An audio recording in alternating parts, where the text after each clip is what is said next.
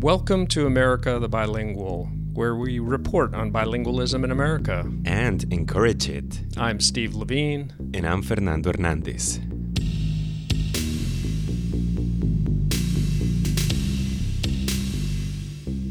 So here we are, Fernando, at the end of season one. I'm feeling grateful to all the people we've interviewed for our first 20 episodes. We'll hear from many of them and from new voices in season 2, which begins on Wednesday, March 28th. Let's tell our listeners about a few of the episodes we're working on for season two. Yeah, for example, we are researching how monolingual parents can raise bilingual children. Bilingual parents have a head start. They can give their kids the gift of bilingualism from birth, simply by speaking a language other than English at home. But what about monolingual English speaking parents who don't have that advantage? We'll be interviewing some experts on that subject, and of course, parents themselves. For example, I had a chance to sit down with Allison Altman and her baby.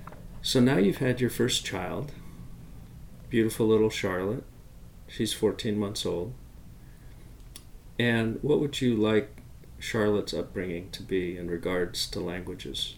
I'd love Charlotte to be able to speak another language. And I think it would be great for her to be able to travel and speak Spanish, be able to enter school knowing another language, and the research that I've read on the cognitive advantages of just knowing another language. And I don't know if it's the process of learning it or the process of practicing it on a regular basis. It just seems like there's so many amazing advantages for her brain and for her life, and I'd love her to have that.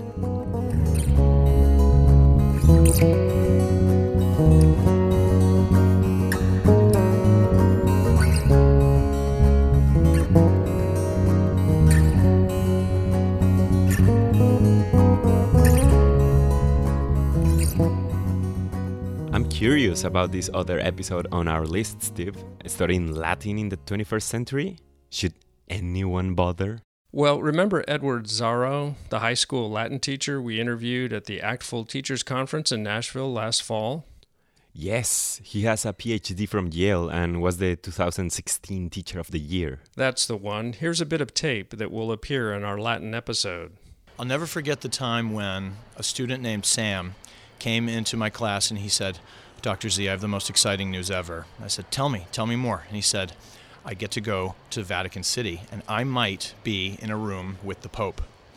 And immediately every light bulb in my brain lit on fire because as a Latin teacher, how often have we always heard, so you, you, you teach Latin, who are you going to talk to? The Pope?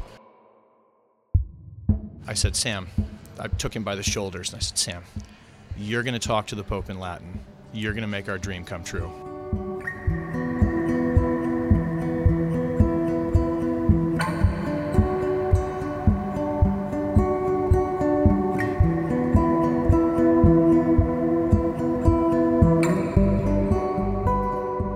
And this is one of my favorites how people are learning another language by not studying it.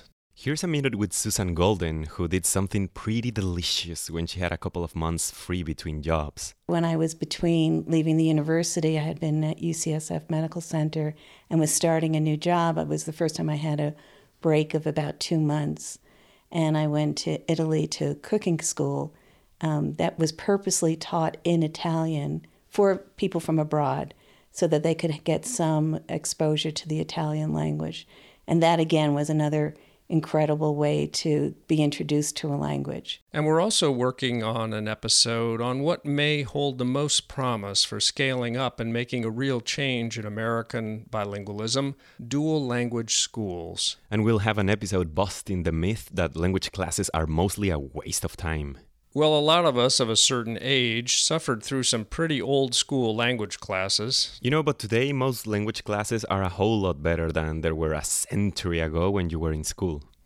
yeah, thanks about that.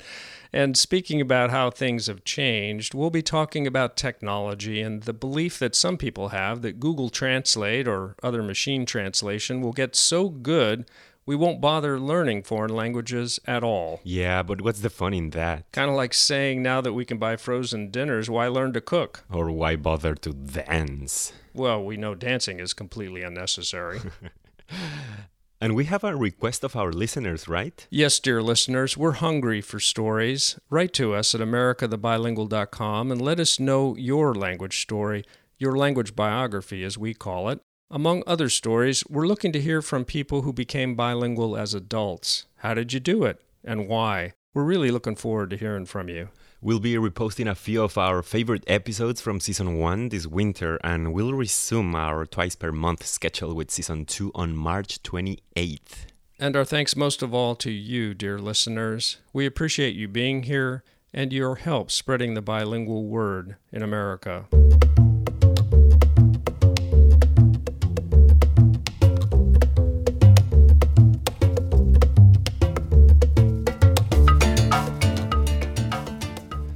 America the Bilingual is part of the Lead with Languages campaign of ACTFL, the American Council on the Teaching of Foreign Languages. The programs are written by me, Steve Levine, and our producer, Fernando Hernandez, who also does our cool sound design and mixing. Our associate producer is Becky Rankin. Check out the rest of the cast at americathebilingual.com, including Mim Harrison, Maya Thomas, Carlos Plaza, Daruma Tech, and especially our mascot Chet. Fernando, who do we thank for our music in this last episode of Season 1? Music in this episode with a Creative Commons Attribution Share Alike license by, in order of appearance, Anonymous 420, Komiku, and Kevin MacLeod. Thanks for listening for America the Bilingual. This is Steve Levine.